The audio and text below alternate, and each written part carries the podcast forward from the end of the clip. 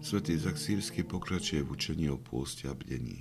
Hovorí, postenie je zástancom každej čnosti, začiatok zápasu, kornou asketov, krásou panenstva a svetosti, žiarov čistoty, začiatkom cesty kresťanstva, matkou modlitby, prameňom striednosti a múdrosti, učiteľom pokoja, predchodcom všetkých dobrých diel.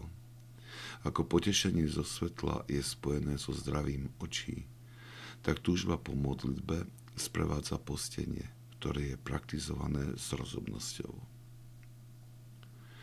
Tento chválospev na pôst a vymenovanie mnohých dobrodení pre dušu, ktoré z neho prúdia, nám musel, nás musel veľmi udiviť a zaiste silno otriasol našim veľmi zúženým pohľadom na túto asketickú disciplínu.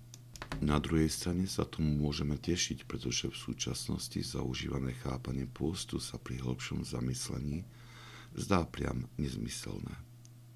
Možno sami sme si už položili otázku, prečo sa postiť, keď svoju kajúcnosť môžeme prejaviť mnohými inými spôsobmi. Slova sv. Izaka Sírskeho nám však dávajú pochopiť, že pôst je zdrojom mnohých duchovných dobrodení a že je preto nesprávne eliminovať ho iba ako prejav kajúcnosti.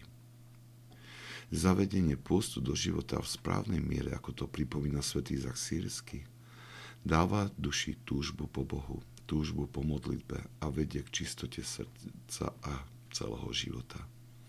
Túžba po očistení srdca a mysle vedie k usilovnému naplňaniu evaníliových prikázaní, čo vedie k stále hĺbšiemu vzťahu s Bohom.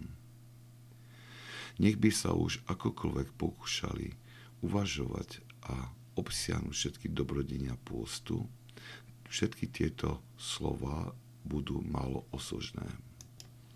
Je potrebné začať s praktizovaním tohto asketického cvičenia.